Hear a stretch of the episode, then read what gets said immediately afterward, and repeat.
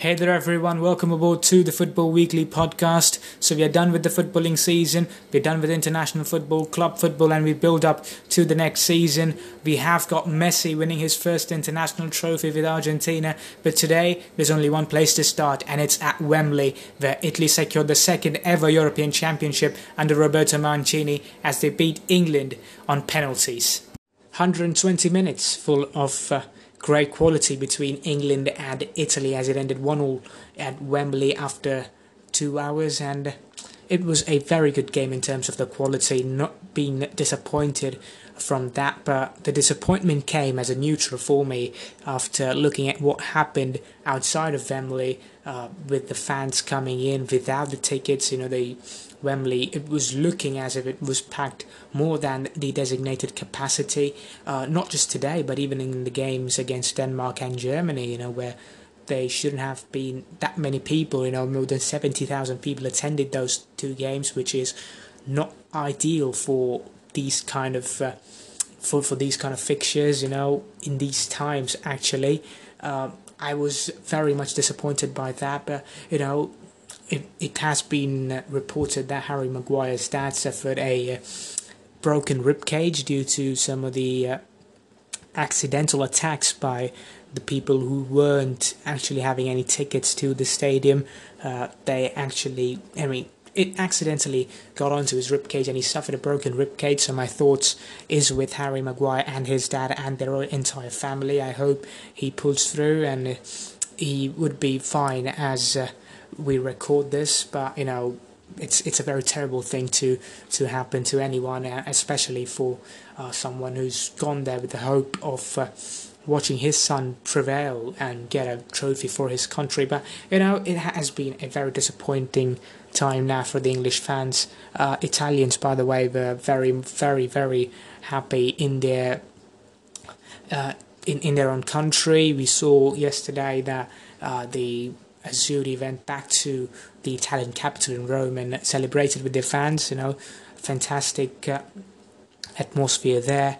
Uh, it, I mean, you have to give it to Italy because they were the better team on the on the day, given the fact that they got beaten by a very fast counter attack in just the second minute of the game, where Luke Shaw scored the goal. And by the way, that was the only shot on target the entire game. Uh, I thought Harry Kane didn't uh, perform as much as you could believe that he might do because Harry Kane, especially in this game, was very good in the first half, but not really good when his team needed him, him the most. He kept on dropping, but there was no space created because of the excellent defending from uh, Bonucci, Chiellini, and Di Lorenzo. I thought Emerson did more than enough to silence the critics in terms of his selection. Uh, I thought he was again fantastic talking about uh, the other things, I thought the entire Italian midfield was uh, the architect of their win today. You know, again, you know, a lot of people think that you know if this could have gone to penalties, uh, th- this went to penalties and it could have been either way. But I thought Italy were the deserving winners because they played more like a champion team, more like a European champion other than England. And this has been a criticism of England because they are built as a very attacking side I mean, the squad has been built as a very attacking side, not the, not the team.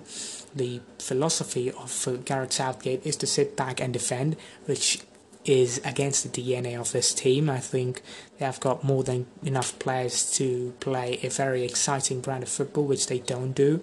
I thought that Gareth Southgate has to take a lot of blame for this uh, for this loss because of one the decision to play a back five uh, slash a back three and to actually get Saka in that final penalty. I mean, we have seen a lot of uh, penalties being missed by England players. You know, we have the David Beckham, the big penalty missed by David Beckham and everything. But you know, the bottom line is that you know you can't you can't have a 19 year old to go there and take a penalty.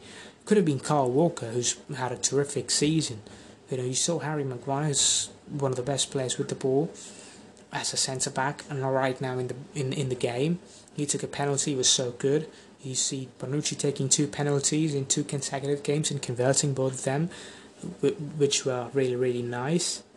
I thought that Italy could have been a bit of a suspect in the shootout, given the fact that they were in the vicinity of a record that no team had won twice a penalty shootout at the European Championship, and they'd already won one. So, I mean, it could have been gone either way, but I thought the better team won. The better team deserved to win. Uh, as a team, Italy played really well.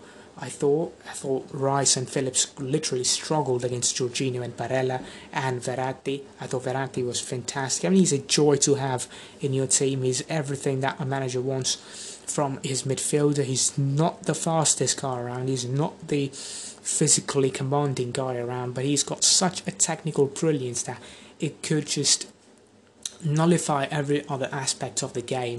Uh, and Mancini said that you know if the game is going to be played on a technical level, we might just uh, nullify England's physicality in the game, and that's what they did. They played on a uh, very technical level, and the fact that the game changed up and then it became a tactical battle between the two sides, it, it played into England's hands in, in, in a way, and I thought.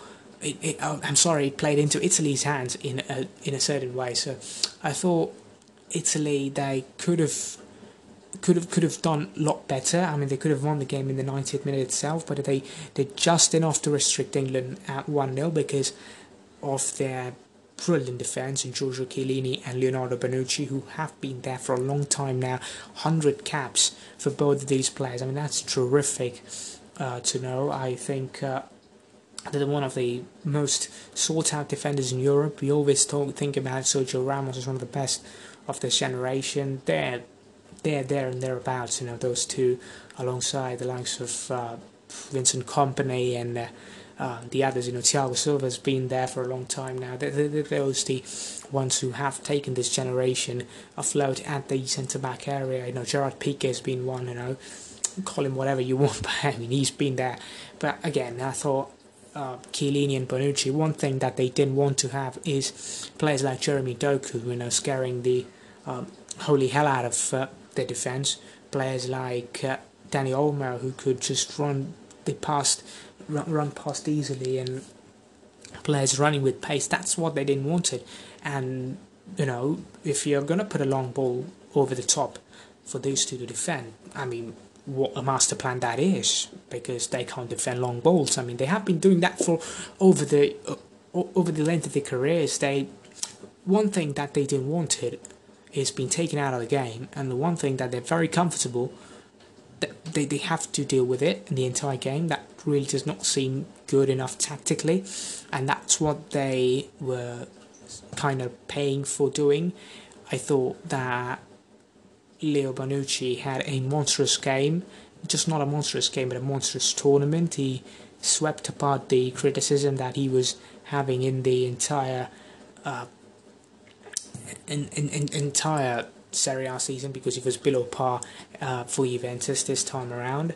Uh, Giorgio Chiellini, I mean, he's a million years old now, and you you can't actually bank on him to be the superstar that he once was. I mean, given the age, surely you can't. I thought that this Italian side they played as a team, not from the not from the uh, kickoff in the final, but since that kickoff, since they, they got together under Mancini in those warm up games, they played as a proper unit and they played as a team which should be very proud of what they have achieved. I thought they were the better team, not just in the tournament, but not just in the game, but in the entire tournament. I thought some of the best players. You, you, you can't pick up one of the best players. I mean, it can be Verratti, it can be Locatelli, it can be uh, Spinazzola, the two centre backs, Donnarumma, who eventually has got the player of the tournament. Or you look at guys like Federico Chiesa, uh, Domenico Berardi coming off the bench and uh, changing games. Uh, you look at guys like Jorginho, who've been fantastic. I mean, it's it's impossible to get someone to be as their standout performer. I thought that you know playing out a different sort of a philosophy would be a big barrage in their ambitions, and it didn't turn out to be because Mancini and Italy they played out of the skin. They played out of a a type of game that they've uh, taught to play, a type of game that they have been playing from years, which is to defend deep and score one goal and just shut the shops up.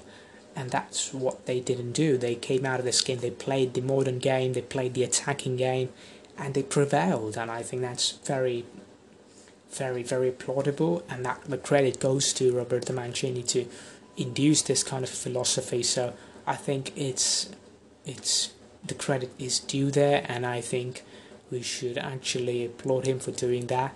As for England, they couldn't really get out of the skin even to play this game at home. Uh, again, with 65,000 people cheering your name, you should be enough. There should be enough to get you out and play the attacking flair of football.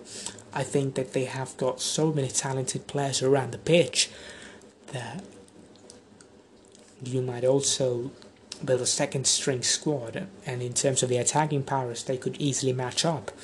I think uh, a lot of uh, it has to go to Gareth Southgate because of his decision making. I thought that the game against Germany, Germany could have easily won that game, and nobody would have complained. I think Thomas Muller and the miss that he that that that and and the miss. I mean that, that will really hurt him. That will really come to haunt him in the night every single time because that was something that ended Jogi Löw's career as German manager. I mean, it was eventually going to end, but it did end it and everything that's happened in Germany. But that's another story. I think, you know, for Germany to, uh, for, for, for Italy to win the tournament, that to play as a team, to play as a unit, not just from the get go. I mean, from a long time we've seen Mancini not losing our games, and that's what has been a a, a plethora. That that's what's been an identity for years. But that's that was not the case. They weren't losing games because they were set to win.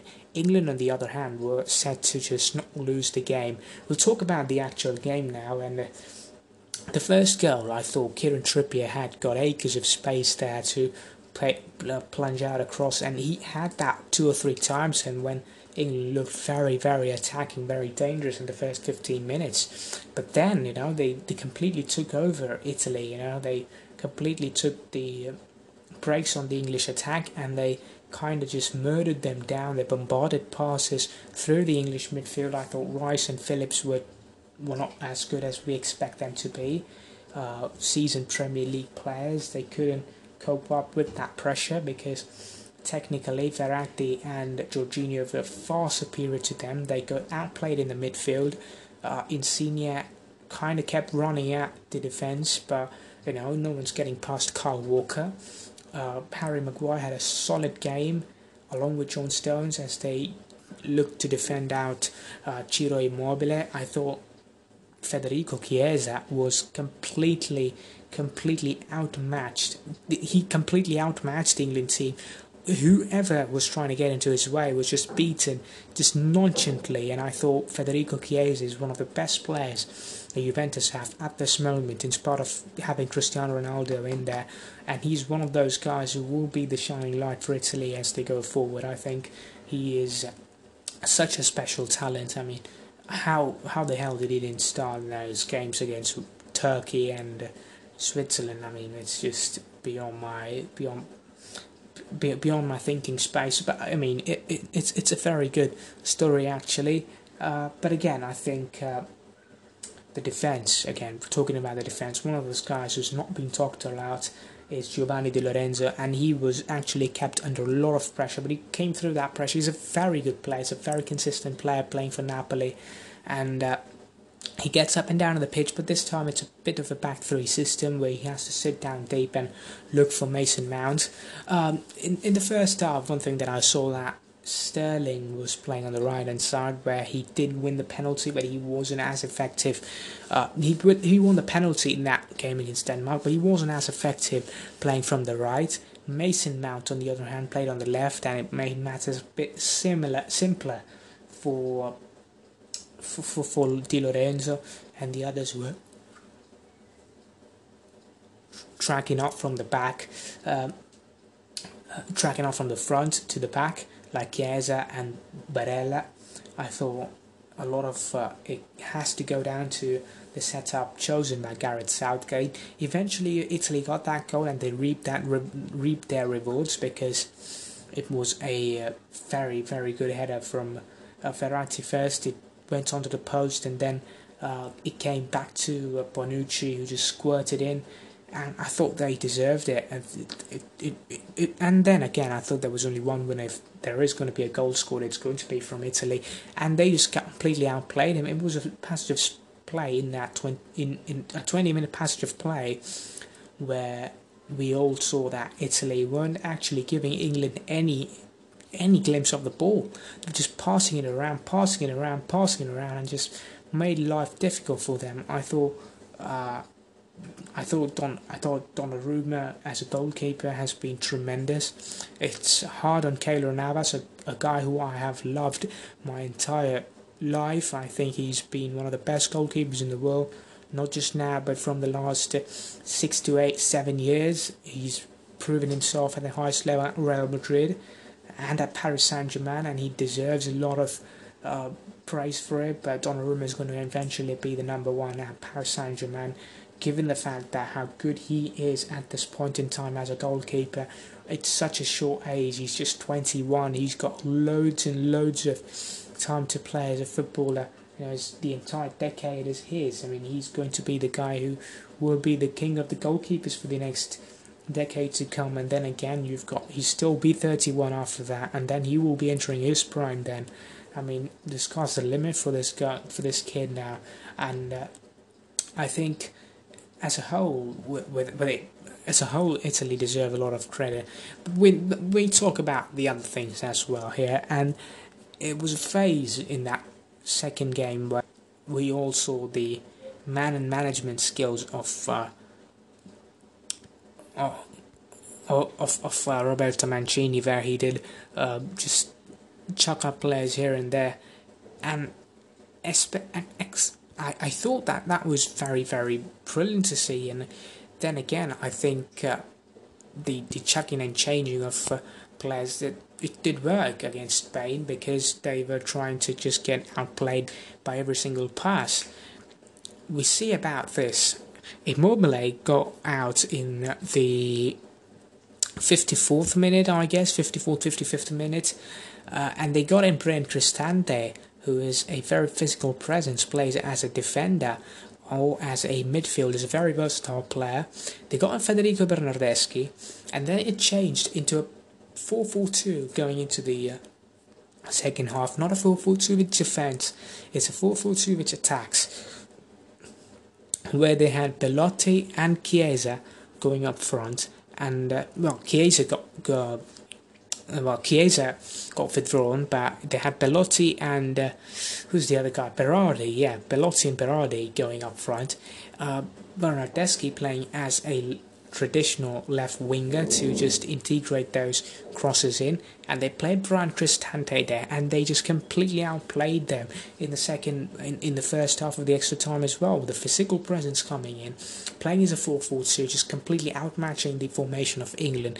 It was a very good tactical battle there by Italy. And talking about in, talking about England, Jack Grealish came on, didn't make a lot of difference. Uh, uh, the decision to take in Rashford and Sancho's very, very, very much questioned up because that shows that you're going for the penalties. But again, what can you do as a manager? I mean, if you don't get them in and then you lose on penalties again, there's going to be eyebrows going in there. Realistically, I thought that that was something that he's been thinking right there. But again, no, no doubt he could have got them earlier. That's one. Uh, that, that that's one point to actually note there, but Again, I don't blame him from getting him them for penalties. Could have got them earlier, but again, I thought Rashford isn't fit. Sancho, maybe yeah, you could have got him earlier. Uh, then again, I thought the penalties were very, very thorough from Italy. At the start, when Belotti missed, I thought it's kind of coming out to a cliche, but again, uh, Donnarumma, as good as he is, Rashford missing off the penalty, Sancho missing on a penalty, to penalty experts as marked by English uh, by by the English media for England. You, you've you've seen Jack Grealish coming out and I'm making sort of some comments about the gaffer, which means manager and everything. I, I, I just don't think the need that it is a need to do that. I mean, surely if knocked out of a big tournament now, you need to shut your mouth and keep your head down. Maybe two or three years later, you get this issue back rolling. But not not this time. Sorry, sorry, sorry. I'm I'm not, I'm not agreeing with Jack Grealish here. Maybe he's right with what he's saying, but not now, please. Uh, but again, I thought it was uh, fantastic from Italy that they've won the tournament. Really happy for them. Kudos to Italian fans and the Italian family, everyone who's won it. I Chiellini came in, coming out and uh, just uh, and uh, and basically dedicating this to his friend, his teammate David Astori, who passed away four years ago. I mean, that's something very heart touching to come out and say publicly in your speech. Very simple dedication, as he said that. So, I mean, that's that's very heart touching. Uh, I think Italy as a team have been growing into something very different. They're one of those favourites to win the uh, win, win the World Cup in Qatar in, in in a year's time, with a breed of very good defenders coming in. You can look at Acerbi, who's been fantastic. You look at the likes of uh, Bastoni, who's been tremendous for Inter, playing in that left side centre back role. You look at guys who've been tremendous for their clubs. You know, in Serie A as a as, as as a league has been growing in in a big stature now because they've been bringing in teams which are so attacking. You look at Roma and. Uh, and, and, the Paulo Fonseca, they were so good attacking in the offensive trade of the game. You look at the likes of uh, Atalanta and everyone in Europe right now is familiar with Atalanta. You might not see a better attacking team than Atalanta in this in in, in, in, in Europe right now. You look at Inter and how they have played with Romelu Lukaku and their brilliant midfield. They're very attacking. Napoli's a team which under Renato Gattuso played a very good brand of football. So they have been working up for this attacking flair to come up, and they have been putting this old stereotype to play to, to, to bed. Uh, as for England, I think they they will be gearing up for the 2022 World Cup. I think Southgate will still be in charge as uh, the head coach. But until then, it's going to be a long, hard watch for all those England fans, and I just hope them all the best. So that's all from uh, the European Championships. We will be discussing about the uh, 11 which I will choose from this tournament and in goal, I'm going with Lukas Hradecky from Finland. I know Donnarumma won the goal of the tournament, won the player of the tournament. We've got Yann Sommer and everyone. Pickford just letting in two goals. One of them was a free kick, and the other one was a scrapey corner. But I'm going with Lukas Hradecky. The simple reason is that he made so many saves for Finland. So, so, so many saves for Finland against that game in that game against Belgium, in that game against Russia, in that game against Denmark, where everything was thrown at them. He made so many saves. I'm just so sorry for him that he couldn't, that, that Finland couldn't get into the round of 16. He made so many saves. He was one of the best goalkeepers. He won't be talked a lot. I'm I'm going to have him in my starting eleven. Lukas Hradecky from Finland gets into the goal. At right back, I'm going with Carl Walker because simply he was one of the best right backs in this tournament. Uh, you can have Denzel Dumfries as well. Probably could have in Giovanni Di Lorenzo as well. But again, I think it's it's it's better off if I put in someone like a uh, Kyle Walker who's at a monstrous tournament. At, at, at the centre back position, I'm going with Manuel Akanji and I'm going with Leonardo Bonucci, two of the very, very best centre backs we've seen. I think Bonucci has been a class apart. As I said, just getting off with the criticism, and he had a tr- fantastic tournament, absolutely fantastic. No words for him. Uh, we had Manuel Akanji, who defended so well in the knockout stages uh, against Spain. He was monstrous. He's a man mountain to just get over with And against France as well. Fantastic. I mean, he didn't deserve to lose, to to miss that penalty. Uh, he did on a destiny. You know, that's something that we've known for a long time now. But again, I think Manuel Akanji deserves to be in this one. And left back is going to be just one man, Leonardo Spinazzola from uh, uh, from from Italy. That's my back four: Spinazzola, Bonucci, Akanji, and Walker.